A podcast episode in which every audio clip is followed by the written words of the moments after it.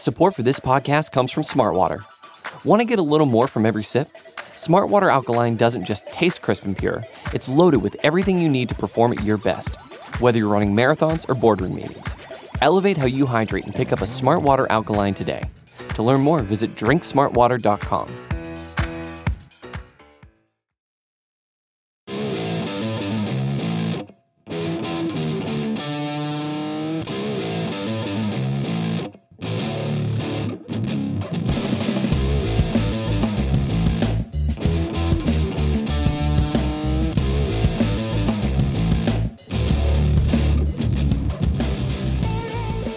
everyone, and welcome to episode 383 of the Battery Power Podcast. I am your host, Brad Rowland. It is Monday, December the 26th. Christmas is now in the rearview mirror, and I am joined, as I often am, by Scott Coleman. Hello, sir. How are you? Hey, Brad, doing well. Merry Christmas and happy holidays to you and everybody out there. Hopefully, you are warm. You're actually in Florida, I believe you said. Um, but I, I know for like 95% of the country, it has been freezing the past weeks. Are you? Are you warm? I, I escaped to Florida, which is why I probably don't sound as good as normal either. So my apologies on the audio quality. People probably understand that we're it's holidays, we're on the road, but yeah, it's actually been cold by Florida standards. Um, basically, like it got below freezing a couple days in a row in Florida, which kind of never happens. People are panicking around here, but in Atlanta, where I normally am, it was below it was below zero a couple times this week. Like it's been uh, very, very, very cold to the point where there's like lots of like pipe bursts happening in Atlanta, and uh, it's unseasonably cold. Let's say I'm sure it's like 80, right? 80 in Arizona uh, right now. Uh, it was 73 on Christmas Day here. Sure, sure it was. That yep. makes sense. Um, but yeah, I mean, obviously, uh, not a ton has happened. You and I have not talked on this podcast in about two weeks. Of course, last time we talked, there was a we, we did two shows in two days because there was the typical um, you know response by the Braves to have a major move happen as soon as we talked. But uh, you know we've had we, have had shows on this network with Sean and Chris and Steven talking about all kinds of stuff. We're gonna kind of do a uh, nuts and bolts kind of catch up episode today in between the holidays. It's kind of a, a quiet time as we kind of forecasted we talked last time, like most front offices seem to kind of shut it down the last couple days before Christmas and then this week in between. It doesn't mean nothing could happen, of course, but uh, it has been pretty quiet. I don't know uh, how plugged in you've been, but uh, aside from the ongoing Carlos Correa uh, nightmare, uh, there's not been a whole lot of baseball news in the last few days. Yeah, we really saw the push. Uh, right before the holidays, as you noted, most of the front offices are going to shut down, especially with Christmas being on a Sunday, and then you have, of course, the New Year's holiday next weekend. So, uh, yeah, it, there was a real scramble. I mean, the off season got off to a fairly quiet start, and then the winter meetings happened, and then seemingly overnight, I think Trey Turner was probably the first big fish to go, and then after that, it seems like every day for maybe the past three weeks, we have gotten a ton of baseball news. Uh, naturally, the Braves have spent all of $1.4 million in guaranteed free agent deals uh, when like one and a half billion has now been spent. But um, it, has been a, I think December as a whole was certainly busy, but yeah, this time of year it's going to quiet down. And then there's usually a second wind, probably in January, early February. I believe actually, as of recording this today, we are officially two months away from the open of spring training, which is exciting. Uh, so I think the offseason is moving pretty quickly. Yeah, it is. And, uh, you know, the Braves obviously were involved in a few different things the last couple of weeks. The biggest thing is probably a player leaving, as we'll probably start off this podcast by talking about Dansby leaving. Not a huge surprise to us. It's been covered uh, ad nauseum at this point, but he got a lot of money from the Cubs we talked about Dansby on like every episode for probably two months because of the uh, you know obvious the obvious impact of him either staying or leaving, quite honestly. And it sounds like he and the Braves were never particularly close by all indications. Uh, Anthopoulos gave some pretty uh, some pretty candid numbers. He didn't he, he never actually used a number on the record, but he talked to Jeff Schultz in a extended interview this this last week. And I know Mark Bowman reported the Braves never actually offered him more than hundred million dollars. And if that if that's the case, Dansby goes from being offered 100 million by the Braves to 177 million by the Cubs, and uh, I know I, guess we're, we're, probably more practical than most people are, but uh, you know it, it's really hard to be upset with Dansby Swanson, at least in my mind, for taking uh, literally 77 million dollars more than the Braves offered. I don't know how you feel, but that that was kind of my broad takeaway. Like, all right, man, I get it on all sides. I get why the Braves didn't necessarily break the bank for him, but um, as far as like you know evaluating and reacting to his decision, I have a hard time blaming him. No blame at all I mean, this was a kid who came up, funny enough, Dansby in his farewell video reminded me almost that his first hit came at Turner Field, which feels like a lifetime ago, especially in uh, both in in real life and in baseball terms. Uh, yeah, first hit at Turner Field. I believe he debuted in 2016, and there have been some really special moments for Dansby and for the Braves since then. Of course, uh, being such a key figure on the World Series team, playing such a, a vital role in this in this franchise that's now won five divisions in a row. Uh, but for him to go to Chicago, where his new wife plays professional soccer, you mentioned seven years and 177 million dollars. I mean, that's a ton of money. And just for reference, about the amount of money that Dansby made himself over the last nine months, right? Back in March in spring training, there was some talk about a Dansby Swanson extension and what it would look like. And I proposed what I thought at the time was probably a pretty fair deal five years and $90 million for Dansby Swanson back in March. Would you give Dansby a five year, $90 million deal? The, the poll results, which had a couple thousand uh, votes, were 67% no and 33% yes. So you're talking two thirds of and not not that my Twitter base is uh, representative of of everything, but you know, two thirds of the people who voted said they would not give Dansby five years and ninety million. He ends up beating that by two years and another eighty-seven million dollars. Uh, so credit to him. He had an awesome year when it mattered most in terms of finances. Uh, but no, I, I, don't blame the Braves for not wanting to go seven years and what just upwards of 25 million per year. Um, I think that was an overpay by Chicago, but as we have seen, you have to overpay this offseason if you want to get players. Yeah, it's it's well said, and I think that we talked about it then, and uh, we were kind of in the middle on Dansby a year ago, and I think that proved to be, uh, you know, interesting place to be because, like you said, this is probably an overpay. Um, you know, I know, I know, I said on the show at some point, like, look, I'll only be upset with the Braves if he if Dansby signs for what I would describe as a reasonable contract somewhere else and the Braves don't replace him. This is not a deal that should, at least in my mind, bother any Braves fans that the Braves didn't quote unquote match it or whatever, because, you know, Anthopoulos said uh, on the record to, to Jeff Schultz that Dansby, quote, made every every effort to find a way to stay in Atlanta, end quote, and basically said that Dansby made it clear to the Braves that he was actually willing to take less than what he got from the Cubs, and the Braves just didn't get anywhere close to that. And I I, I actually get that on all sides because he had this incredible year this year, he was worth, according to Fangraphs, $50.8 million this season. That's not a misprint. $50 million season for Dansby Swanson because he was worth what six six plus wins this year. He had basically the best year of his career in every aspect. Uh, defensively, he blew every metric out of the water. Offensively, he was as good as he's ever been or better than he's ever been. And look, if he's this player than he was in 2022 moving forward, the Braves, I'm sure, would like to have him at this price. But given his record before that, the fact that he's going to be 29 in February, it's hard to believe that he's going to actually be this guy. I think the Braves would have been hoping for the guy he was in 2021, which is like a three and a half win player.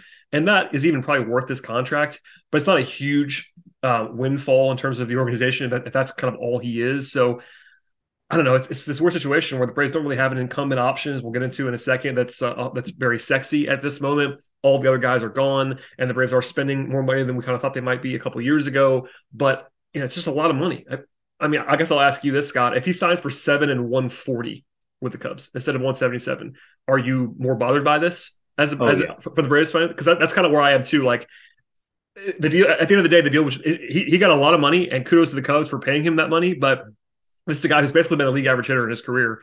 Um, maybe even actually a little bit worse than that. I'm looking at, yeah, actually, he's still been a, a below average hitter in his career. And that guy getting almost $200 million guaranteed is just like tough to swallow, honestly. Yeah, if if folks didn't see the article and the interview with Anthopoulos and Jeff Schultz, it's worth reading over at the Athletic.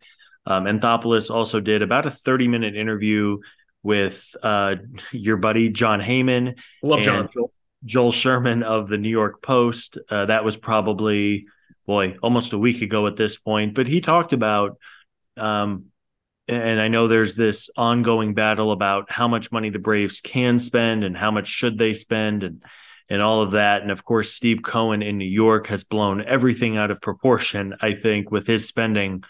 But as Anthopoulos said, and I'm in, inclined to agree with him, you can't have every player on the roster making $25 million. And while it would have been beneficial and certainly made the Braves a better team for, for at least the next couple of years by re signing Dansby, the fact is that as much as I would like the Braves to operate with a $450 million payroll, like the Mets might be trying to do, I just don't think that's feasible. And again, I get it. It's a bummer that Dansby's gone. By all accounts, a really good teammate, a really good player, especially the last couple of years. But at the end of the day, eh, free agency, once they get to free agency, you're bidding against 29 other teams and players can leave, as we've seen. And it's kind of crazy to think that after the Braves won the World Series, uh, they no longer have Freddie, they no lo- longer have Dansby, but at the same time, they won 101 games last year, and they are projected by everyone, whether it's the computers, whether it's Vegas, whether it's baseball writers. The Braves are projected to be one of the best teams once again next year, and we will see where the roster goes from here. Yeah, we'll touch on that actually a little bit later in the podcast as well, like just kind of resetting where things are now for this Braves team. But there, there's been definitely too much panic in some circles. Uh, you know, I, will be honest, the Braves would have been better for 2023 with Dansby on the roster than him not being on the roster. That's a very simple thing to say, but it is true. The Braves uh, have a lot more uncertainty now at shortstop than they would have had, even with Dansby, who's kind of uncertain in some ways in his own right with the bat.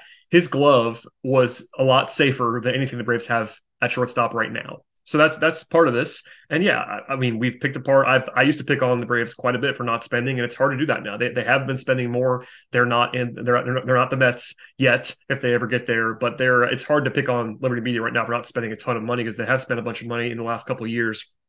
So it's a it's this weird situation where we're kind of in the middle on this, and I think that uh, the next step will be interesting. At the moment, they basically only have Grissom and Arcia as options. Uh, Schultz asked Anthopoulos about that. He basically said that they're going to compete, and Snitker makes the final call. And he also said, I'm going to quote this now from Anthopoulos in that in that interview: "Whoever the starter is does not mean that they'll be able to keep the job." End quote. Um, and obviously, Anthopoulos is not going to give away anything in that kind of setting. So they can still trade for somebody. They can still sign somebody. There's not really anybody else to sign that's like a that's terribly sexy, but um, we'll see. We'll kind of we'll get back to that. I'm sure later on in the offseason. Um, last thing, unless you have something else to add on on Dansby, is that I have to just throw in at the end of that uh, interview. It was mostly about Dansby, but um, Anthopoulos, uh, sorry, Schultz asked Anthopoulos about Marcell Ozuna. Uh, his his stock response was, "I expect him to be on the roster in spring training." End quote. And Schultz followed up with basically, "What about after spring training?" And Anthopoulos said the following. He said, "Ask me in spring training." which I thought was just funny. And that's yeah. the way he ended. It's the way he entered the interview, uh, which is kind of hilarious in a lot of ways. I'm not sure it means anything, but I, I had to. I had to have a little chuckle out, out loud to myself, reading that. Like, okay, it's not exactly a commitment to Marcell Ozuna at this point. Yeah. Yeah, I mean, if Marcell wants to suddenly be a big league hitter again, that would be great. And sure would he i didn't realize that marcell had played in one of the winter leagues i forget in which country he was playing in but his winter league numbers were not good. I, I don't think he was hitting 200 um, so that's not super encouraging. We know again just set aside the off-field stuff and, there, and there's a list at this point but set aside the off-field stuff. The fact is that since Marcell had the crazy 2020 season in in um, with COVID and no fans in the stands and all of that, he he's been a a very sub average hitter in two years since he got that four year deal. Um, so I think it, it seems uh, it doesn't seem like Ozuna is going to get traded. I know there was a faint hope of that coming into the offseason. I just can't imagine a front office taking him, or even if it was a bad contract swap, I can't imagine there being a, a team out there where it would line up to be beneficial for the Braves. He is only signed for two more years. But um, yeah, it was an interesting answer from Anthopoulos. I don't know what else he would necessarily say, but uh, nonetheless, it would be a huge boost for this team if Marcell is able to give them anything at all next year.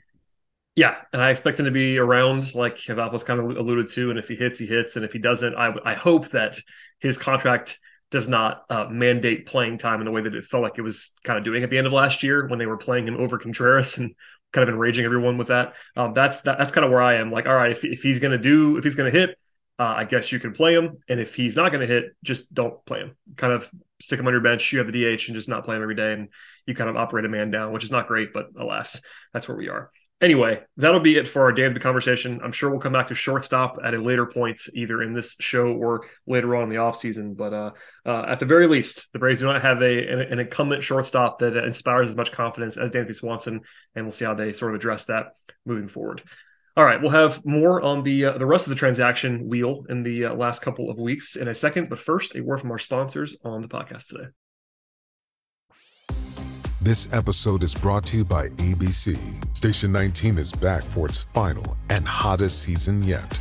Andy finally becomes captain, and she's going to give it her all to be the best leader the station has ever seen. Will she succeed? Get ready for fiery new romances and high adrenaline rescues. Watch the Station 19 season premiere tonight at a new time, 10, 9 central on ABC and stream on Hulu. All right, Scott, the Braves did make one signing since you and I recorded last, and it was Jordan Luplow. Uh, one year and $1.4 million guaranteed. That is uh, significant, and that Braves have not been giving out a lot of money, really, to uh, at least guaranteed money to anyone so far this year. Uh, the short version, and I'll sort of hand it to you, is that he is someone who is a fourth outfielder type maybe a platoon partner for Eddie Rosario type guy, certainly a major leaguer, but not someone that's going to blow anybody away. I wonder what you thought of uh, of that particular signing when it happened. For folks who maybe aren't super familiar with Jordan Luplow, he I think is pretty similar to Robbie Grossman in his skill set. He is probably a, a better defender than Grossman was although um, you know Luplow admittedly did not have a very good 2020 with the Arizona Diamondbacks, but he he brings some outfield versatility. He seems like a fourth outfielder type to me. Uh, the issue is is short of the Braves doing something in left field, it looks more than likely that they're going to roll then with a platoon of Eddie Rosario and Jordan Luplow in left field. Uh, that doesn't inspire a ton of confidence for me. It's certainly possible that Eddie Rosario has a bounce back as he distances himself from the eye surgery. And Luplow, to be fair, has been pretty good at times. He's never been an every single day player, but he's a veteran, 29 years old. He, he can play the outfield pretty well, hit a little bit. But if if this is the answer to left field, as we know, you you already have a massive question mark at shortstop.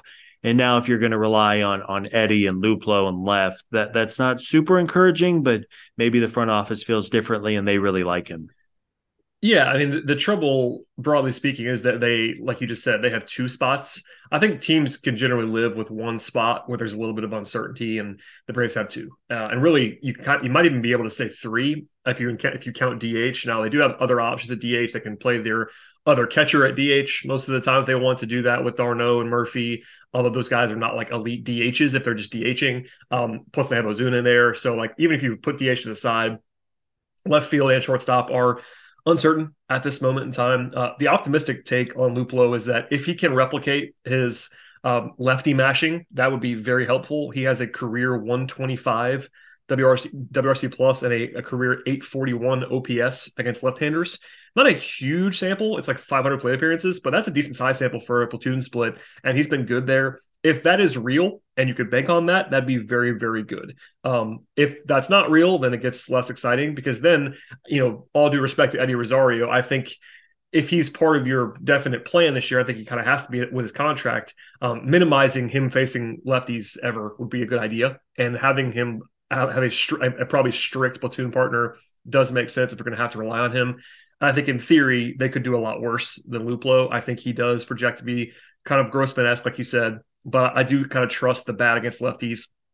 And then defensively, he'll do his job. So it's kind of like, you know, maybe on the high end, he can be the Adam Duvall light kind of player. I don't know what that looks like either, but uh, it's not exciting. It's not exciting, that's for sure. But I think that was um, if they weren't going to do something bigger, they kind of had to have someone with this kind of skill set. And you know, I know we uh, talked about Duvall in the past.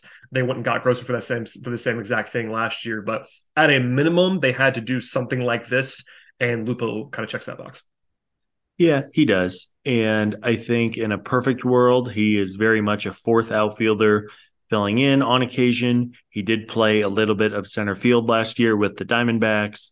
Uh, you obviously, if anything happens to Michael Harris, the Braves are in big trouble. But on the chance he would need a couple of days, I would guess Luplow would probably play center field. I don't think they necessarily want to play Acuna in center field, although that could change, especially as he distances himself from the ACL injury. Uh, but yeah, he's a fourth outfielder. Uh, he's a guy who's had some success at the major league level. He is good defensively, which is very important, I think, especially for that roving outfielder position. Uh, but yeah, Brad, I mean, uh, again, the Braves have made other moves outside of this, and I think moves that will certainly help the team. But if we did a podcast at the start of the offseason and you told me that that all they would do in terms of free agency, in terms of guaranteed deals, is a one year, 1.4 million guarantee to Jordan Luplow, I would tell you you're probably crazy, but I, I guess that's kind of the way the offseason has gone so far. Yeah, and they did do the Murphy trade, which certainly uh, you could argue how much better that makes them versus the optimal usage of Contreras. But I, we said on the, on that reaction show two weeks ago, he is a better player than Contreras, and he's arguably you know the second or third best catcher in the league. So that upgrade does matter. But yeah, as, as far as like on the margins, I, I don't think anybody expected the Braves to have still this shortstop platoon uh, situation with Arcia and Grissom and both and and Rosario and Ozuna and Jordan Luplow as like potential key contributors. That's not exactly what we all thought was going to be happening. And I, you know, we definitely reserve the right to tweak this because it's still only December 26th. Like the Braves don't have to be done right now. They could be, certainly could be done at this point. But I thought this might have something up his sleeve. Could be a trade in the offing, could be a more low profile signing somewhere if they wanted to get into that. But uh, yeah, it's a little bit underwhelming aside from the Murphy splash they made two weeks ago. But uh, yeah, we'll. I mean, they also they, they acquired Lewin Diaz, kind of a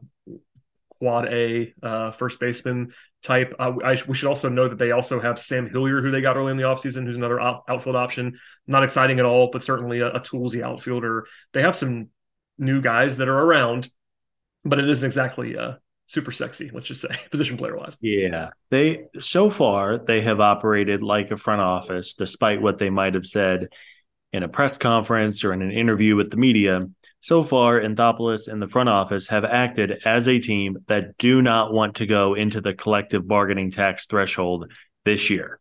Now, that might not be the case. As you noted, there's still two months left of offseason.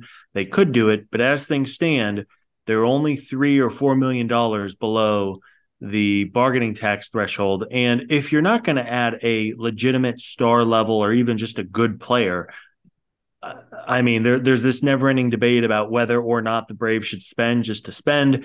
Um, I don't think they're going to spend frivolously. I'm not sure there's a player, at least in free agency, who is worth going into the CBT for this year. Um, because as we know, then there are advantages to not going in. Uh, you have basically three years once you go into the CBT to get out of it, or else you really start to pay the penalty. That's something the Dodgers are seeing right now. The Boston Red Sox did it a couple of years ago. Um, so far, the front office has acted with the moves they have made, basically free agents who are signed for no money. Uh, Sean Murphy, who I think makes three and a half million next year. Uh, Joe Jimenez, the reliever from Detroit, is only going to make a million or two next season. Um, so they've acted um, like a team that doesn't want to go into the CBT. We could have a whole argument or discussion about whether or not they should. Uh, but the evidence so far points to they want to stay below that number. Yeah, and look, the Braves. Before anybody emails us angrily, we, we will acknowledge the Braves are still spending. Like as of today, I think like luxury tax payroll wise, the Braves are like fourth or fifth in the league. Like they're they're definitely spending money. Um, but they're spending it on retaining and they're spending it on extending and not really making splashes. But like you said earlier, the Braves don't necessarily have to make big splashes to be a World Series contender. Like I think by all accounts right now, even the biggest pessimist would probably have to say the Braves are a still a World Series contender at this point in time. Um, so it's not like they all hope is not lost. Like we're not always the rosiest podcast in the world, but this is still a very, very, very good roster. It just isn't necessarily the upgrades at the spots that we thought they might be upgrading at. Like they went out and somehow strengthened the catcher spot, which is not exactly what anybody thought they were going to do. But they went and got an elite player at that position. Like state of the roster wise, you know, it still looks good. The the lineup looks good. There are the two weaknesses that we talked about before, shortstop um, and left field, maybe maybe DH, but you still have you know the best catchers in the league. You have basically either really really good or elite players at first base, second base, third base, uh, center field, and right field. Like it's a pretty good spot to be in. The rotation looks very stout once again. The bullpen looks elite again. I mean, I don't know what you want to add to this, but like the state of the roster right now maybe isn't what we thought it was going to be as of December 26th. But this is still a team that projects to be like a high 90s win team at this point. And that's still really oh, good. yeah. Yeah, this team is really good. And I don't want the impression to come across that I'm pessimistic or down on the Braves. Yeah, man. I mean, if, if we rolled into spring training and opening day tomorrow, the Braves would be fine. I mean, they would have a very legitimate chance to win the division again, to make a deep run in the playoffs. As we know, the playoffs become such a crapshoot and and the randomness, both the beauty and the curse of baseball. But yeah, they haven't spent big money, but this was kind of the um, narrative that I would propose. Look, the Braves won 101 games last year. They have downgraded at shortstop, presumably. They have upgraded at catcher, presumably. And everything else is pretty similar. They're going to get a healthy Ozzie Albies, who only played 60 games last year.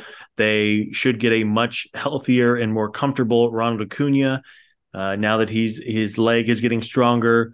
Um, the rotation is going to be really good. You mentioned, of course, they lost Kenley Jansen, but now they have uh, Joe Jimenez, and and we know how good Iglesias was. Uh, so this is a really good roster. And if you told me that the Braves last year won 85 games and they had gone out and signed a couple of big name free agents, I think the the feeling and the vibe around the team would be significantly different than a team that won 101 games and has just kind of tweaked a few things. And yes, they're going to be taking a chance at shortstop. Yes, they have a left field that maybe isn't ideal, but there is also a world where Eddie Rosario is a perfectly fine left fielder. Uh, maybe last year was just a blip on the radar. Uh, and then, as we've seen across the league, I mean, famously, the Houston Astros have lost a ton of talent in recent years, losing George Springer, losing uh, Carlos Correa. Now they've lost Justin Verlander, and the beat just kind of goes on. And I think that is the uh, the path the Braves are looking to take. Again, it's such a long season; we don't know what ups and downs there are going to be. Um, but if you asked me how many rosters are clearly better than the Atlanta Braves as of December 26th, I mean, clearly better. Is there one? I, I don't know, man. I mean, we're going to talk about Carlos Correa in a minute. Maybe Correa, if he goes to the Mets, then you could like decidedly say New York has a better 1 to 26 roster. But other than that, the Dodgers have been quiet. The Astros have been pretty quiet. The Yankees are adding, though they haven't been able to crack through in recent years uh, I don't know, man. It, it's a it's a fascinating situation. Yeah, I was going to say if you didn't say it before, like the Dodgers are, are usually the default team that I know I reference. I think you have too, is like the team that has the best roster, and they have the last couple years. But the Dodgers are worse on paper now than they've been in a little bit. Now they're still going to be really good. No, no, don't get me wrong. Um, and yeah, maybe maybe Correa on the Mets will put them over the top. But like as far as clearly better, I don't think there probably is a team in baseball that's clearly better than the Braves on paper. Um, and like look, a lot of things went well last season. Um, you could certainly point to Strider and Harris being incredible out of the gate. Kyle Wright had a great year, uh, etc. But a lot of guys, you know, you could probably say that they project to be better than they were a year ago. Like Matt Olson, you could say maybe even better than a year ago. Obviously, Albies and and um, and Acuna would be on the better than the year ago stance. Uh, Rosario, same thing. So yeah, it's uh, it's still a very good baseball team. We'll save obviously we'll save all of our preview stuff for a little bit later in the uh, in the winter into the spring, but certainly not a bad place to be for the Braves, even if it's a little bit weird to talk about uh, those two spots that are still kind of glaring as potential weaknesses. Um, before we get out of here, there is the there's there's the Correa thing. So I'm gonna again kind of date this. We're recording this podcast on Monday, December 26th. Um, Correa agreed to a 12 year, $315 million deal with the Mets after his very strange failed physical with the Giants. Um, the Giants, by the way, are having a tough one so far. Um, but basically, the Correa thing said another snag. Um, I don't know if you read all the stuff behind the scenes about like Correa was like dressed to go to his intro press conference in San Francisco when the deal fell apart. That's insane. Um, now the Mets thing is happening too. Like no one seems to think that this is definitely not going to happen between Correa and the Mets, but uh, it's not a lock that it's going to happen. So uh, we were going to talk about like Correa and the Mets and like how they compare to the Braves. And I know um, Dan Szymborski wrote, ran ZiPS and kind of shared that with our friends at Effectively Wild and said even with Correa, the Braves and the Mets have like very similar projections, like 97 wins or so or so like that. But I mean, if they don't have Correa, that means the Braves are better than them. You would imagine.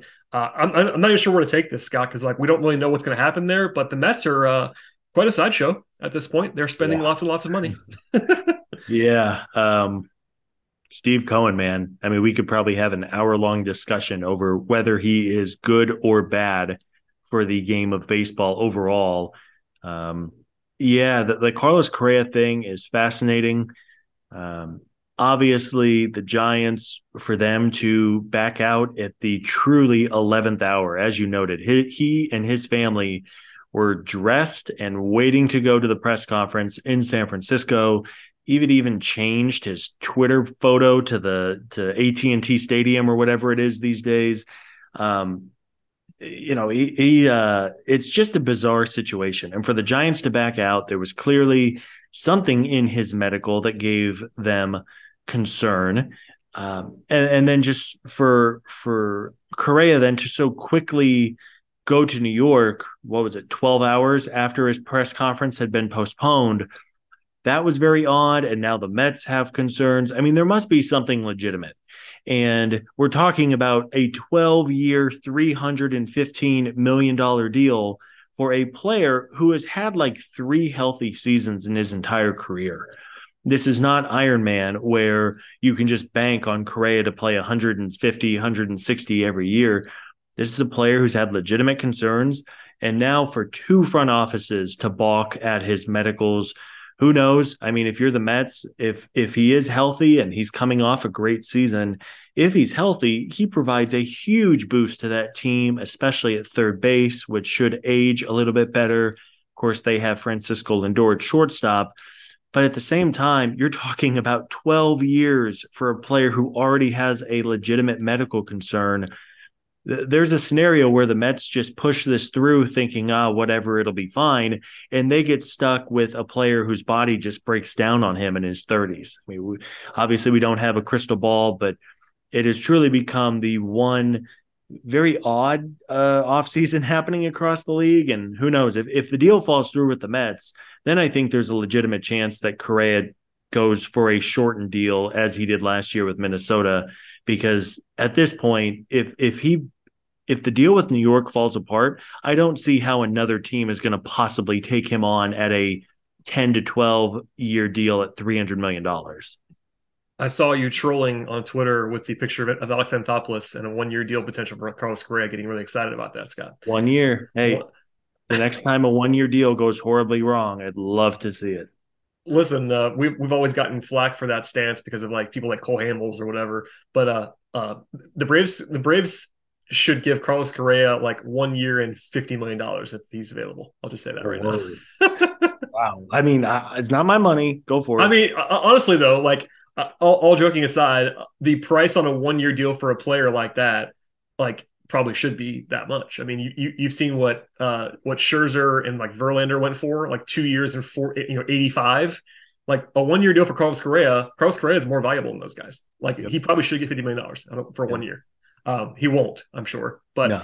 it's a weird one. It's a weird one to be to be uh, very very clear about that. But, but between the Giants' weirdness um, with the Aaron Judge thing, going back to that, which is a hi John. Um, also the Mets, the Braves just kind of chilling. It's uh, it's definitely a strange couple of weeks. And listen, the Correa deal might get done tonight as we record this. We don't know that for sure. I still think, based on what I have read, he probably ends up with the Mets because Cohen kind of publicly commented in a way that might tie their hands. That's a whole other side. That's a whole other side part of this. Like he could try to back out, but maybe not. I don't know. The whole thing is crazy. I expected to be on the Mets if I had to guess right now, and and the Mets are really good if they have if they had Correa because look, even the even though the injury thing might be real, that's flagging this uh, physical. Uh, in the short term, Carlos Correa is really good, and it doesn't seem like there's like like an imminent issue with his medical. So as far as 2023 is concerned, it's not good news for the Braves if he's if he's on the Mets. Uh, that's obviously a very obvious thing to say, but him playing third base on the Mets next to Francisco Lindor and a roster that is stacked is bad news for the Braves. So yes. maybe it'll, maybe it'll fall apart. we'll see. And, and amongst all of this hype and craziness for the Mets this offseason, it still blows my mind that they're going to carry this record shattering payroll and their postseason fates are ultimately going to come down to two 40 year old starting pitchers with Max Scherzer and Justin Verlander. And don't get me wrong, these are first ballot Hall of Fame locks, but that is a lot of faith and confidence and just hope, quite honestly, that both Correa, both Correa, both Verlander and Scherzer are going to hold up for a season and be ready to go come postseason time. Yeah, it sure is, and we'll uh, we'll definitely break down all that stuff in the future too. But uh, yeah, the Mets they're going through it at this point in time. Uh, last couple things here, Scott, before we get out of here on this uh, holiday edition of the podcast. One baseball mailbag question, and then one non-baseball mailbag question for us at the end of the show. Uh, the first one comes from Brant, who says, "What is with the Max Fried rumors? Why would the Braves trade him?" And uh, I agree with you, Brant. Why would the Braves trade him? Uh, basically, this goes back to Jim Callis floating something on about Max Fried on MLB Network in the last week or so, and uh, I'm going to quote what he said. Uh, this is uh, via an aggregator, but with the Braves payroll climbing, who knows if this if they will sign Murphy to an extension? I'm also hearing some Max Fried rumors on the block. They may not be able to sign him long term. Don't be shocked if we see a Max Fried trade this offseason. Uh, of course, immediately Buster Olney shot that down with haste. I'm sure Anthopoulos had a good laugh about it as well.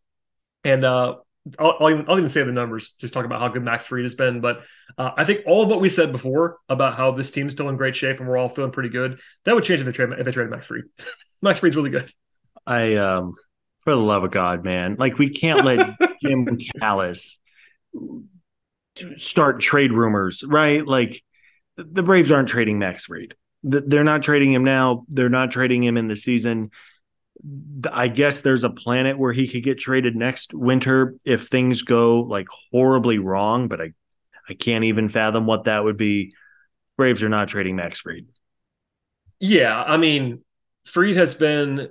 He, he, let's just say I don't think he'd be on the level of like healthy Degrom or healthy Verlander, but like he's the next tier down from that. Like the last three seasons, Max Fried is number seven in baseball among starting pitchers in Fangraphs WAR. That's not that's not only the National League. That's all of baseball. So you could say he has been the seventh best starting pitcher in all of baseball for three season sample size. That means you are an elite player. He has an ERA of 2.68 over three seasons. He's still not a free agent for two more years. Like they're not going to trade him unless it's just like some comical haul. I know he's not been extended, and look, he might leave in free agency. I'm not telling you he's gonna he's gonna extend or stay in Atlanta in two years. Like this might be a situation that's closer to what happened with Freddie um, than it, than it is with some of these other guys. But in the meantime, they would be crazy to trade him given where they are and they're trying to win because he's their best pitcher. I mean, I, I, know Strider might have higher upside. Um, you know, Wright was obviously really good this year, but Max Fried is the number one starter on this roster, and they're not going to in the middle of a team that's projected to win 95, 98 game, whatever, whatever, whatever it is they're not going to start selling on guys like Max Fried. I can't imagine that happening either. No. And there's not only that, but it's hard to even come up with a trade that would be worthwhile for the Braves to do. Um, part of the uh, great upside of signing these players to long term deals is the Braves are going to have their core in place for a long time with Acuna and with Riley and Olson and Strider and Harris and etc. Ozzie Albies. Uh, even Kyle Wright is going to be around for another three or four years. Um, yeah, man, they're, not trading Max Fried. I, I, no disrespect to Jim Callis, but I I don't even know who Jim Callis would be talking to. He, he's a prospect guy. I don't know who, you know, it's not like uh, you mentioned Buster Olney shot it down. It wasn't like Buster Olney, who has very, very legitimate connections and has been around for 30 years. You know, he he's someone it's like, wow, maybe they are going to do something to shock us. Now that that's not happening. I would be stunned. As you noted, Max Fried is conservatively a top 10 starting pitcher in the league in the middle of his prime, two more years of control. I mean, he he would be I'm not sure there are many teams that could even put a trade package together that would be a fair value for a guy like him because pitchers like Max Fried never get traded. No, not really. Uh, at least not in a situation like this where they're on a good team already. Like it's not the Braves aren't selling in a way that like if he's on the Marlins or if he's on the whichever bad team Pirates, then sure, maybe that guy becomes available. You know, they're not going to pay him long term, but the Braves are contenders to win the World Series. They're not going Right. to trade Max Fried. Yeah. Um, Yeah. Okay, that's enough on that. I, I just want to answer it because people got people were asking it, and uh, we do appreciate the questions always. But that is uh, one that kind of came out of nowhere, and uh, hopefully will be dismissed out of nowhere as well. Um, all right, last one, non baseball division here. Scott comes from JJ, who says, "We need your favorite Christmas movie content for any Holly episode that you guys do." Uh, I'm going to defer to you first, Scott. Christmas movie content. I know we're post Christmas now, but people still like to watch Christmas movies into the uh, into the new year. This this dead week in between Christmas and New Year's is uh, still a, still I think a holiday Christmas laden time. So, what does your uh, recommendation list look like for this kind of uh, this Oh, kind yeah. of? Yeah, I would. I'd probably take. Um, I think I'd go Home Alone as the number one for me. Um, grew up watching it. I've I've probably seen Home Alone more than any other movie, like regardless of holidays or not. Um, love Home Alone. Love The Grinch with Jim Carrey, especially that one. I feel like as you get older in life, you probably appreciate that movie a little bit more. Uh, big, uh, big Jim Carrey guy. Um, and then we've also the last couple of years we've done a an Office Christmas episode marathon on Christmas Eve, which has been fun. As you may know, I'm I'm a big Office fan. Um, and uh, yeah, what about you, Brad? I, I I don't know this about you. What's your what is your go to holiday movie? Uh, so I answered a question on my Hawks podcast similar to this, and it actually came from someone named Scott, and it was not you, but I, I did make a joke on the podcast that you were asking me this question. Um, uh, and my, me, you got to get me on your on your Atlanta Hawks podcast. Of course. people need that one. They really do. Uh, no, uh, my my number one, kind of in its own tier, is Christmas Vacation. Uh, I think that movie is fantastic. I'm probably uh, you're maybe maybe it might be an age thing. I, I love Christmas Vacation. It's a little bit older before your time. Have you seen Have you seen, have you seen this movie before, Scott? Oh yeah, I've seen it. Okay, Not- just making sure. It's in It's my fantastic. top five. Yeah, top okay, five. I, I'm good with that. I'm also pro Home Alone, like you are. Um, my my sleeper answer is, and this is it's pretty inappropriate at times, but uh, I I love Bad Santa. Bad Santa is hysterical. If you've Oh, never seen yeah. that movie before, Oh yeah. that- it's not exactly the most kid friendly, so don't watch it with your kids. But it's very funny. Um, Elf is really good, of course. Uh, I don't know. There's all kinds of there's, there's it's it's a long list. It's not it's not it's not, it's not my my number one genre. Like I'm not a huge like Christmas music person in July kind of guy. Like I'm I'm not over the top about it. But uh, I mean, Die Hard counts, right? Christmas movie. It is a Christmas movie. The Uh, uh, the legendary debate about Die Hard Christmas, being a Christmas movie. Um, but no, Yeah. I mean there, there's lots of options. Polar Express is a good like kind of weird. Uh, do they even one, do they even make Christmas movies anymore? I don't even know the last time there was like a a good like what was the last good Christmas movie to come out? so yeah, we're off the rails now, of course. But uh, Oh, yeah. I read that I read a very long story about this phenomenon. I think it was in the last couple of months about basically like the TV movie edition of Christmas movies has kind of like overtaken the actual like go to the theater and watch Christmas movies thing. Like apparently like Hallmark and Lifetime and like Oh, there's yeah. apparently like, there's like there's like an arms race for these movies that are like the same movie basically over and over again, but there's like hundreds of them made every year. Hundreds, which is insane Oh. to me. Yeah, my But- wife watches them all. Yeah. Yeah, so there you go. I, I think that's kind of why people why they're not making as many in the theater anymore because they're just like there's so many of them that are available to watch on streaming. Uh, there was one on Hulu. I think it was like Happiest Season, maybe a year or two ago, that like kind of became like kind of a mainstream pseudo hit with Kristen Stewart and I think a couple of people that Aubrey Plaza I think was in that movie. Um, but yeah, there hasn't really been like a huge like popular movie theater Christmas movie in a long time. I don't think. And I think some of the best parts of the like 80s and 90s Christmas movies now is the unintentional but now very obvious nostalgia of it. Oh yeah, right? Like you turn it on and there's a, a television that in 1992 would have cost a thousand dollars and was top of the line. And now it's like that junk TV in your grandparents' basement that hasn't been turned on in 15 years. And, uh, you know, the commercials. And I think in Home Alone, he buys like a dozen groceries and it's like $18. And it's like, man, that, that was the day, right? You could buy a bunch of groceries for 18 bucks. Now you can't buy a gallon of milk and some eggs for $18. So, uh, yeah, I mean, I think that's what just makes them better, and I think people have their their their favorites and their traditions, and that's why maybe that's why they don't. They just stick to Hallmark and Lifetime with the Christmas movies. Yeah, and uh, also if you are a listener to this podcast, the prop bet on Will Scott mentioned The Office caches on this particular episode, so that's good. uh, we know Scott likes The Office. Automatic, baby, every time. oh, that was definitely what I thought was going to was going to happen, and it did. So that's good. Um, hopefully, that answers the question. Uh, obviously, we'll get into every once in a while we'll do a non baseball topic on the show. And listen, there hasn't been a lot going on the last week or so, and I, I know for our diehard listeners that have been listening to every episode on the entire network, you will have heard Sean talk about these transactions. You will have heard Chris and Steven talk about this stuff too. So it's kind of a roundup episode. I know there are still some holdouts that we hear from that listen only to us. We definitely encourage you to listen to all of the episodes and at least download all the episodes on the podcast network. But uh, hopefully that satisfies everybody on this uh, dead period. And of course, all caveats apply. The Braves might make a trade like tonight because it's what happens oh, yeah. when, when when you and I talk. That's what happens. So yeah. here you are.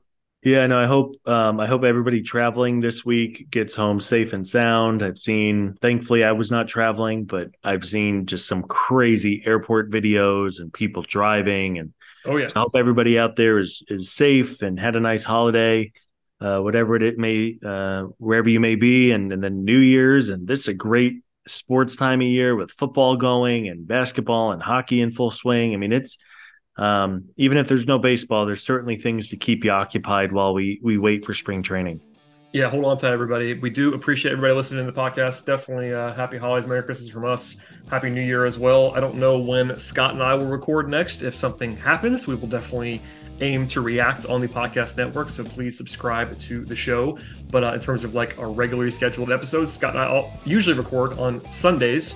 And given that Christmas is a Sunday this year, and so is New Year's Day, we're kind of out of our pocket a little bit right now. But we'll have an episode in the, near, in the not too distant future. And uh, again, we'll be very busy on the podcast network. We do appreciate all the support. One more time, Merry Christmas, Happy Holidays from us, and we'll see everybody next time.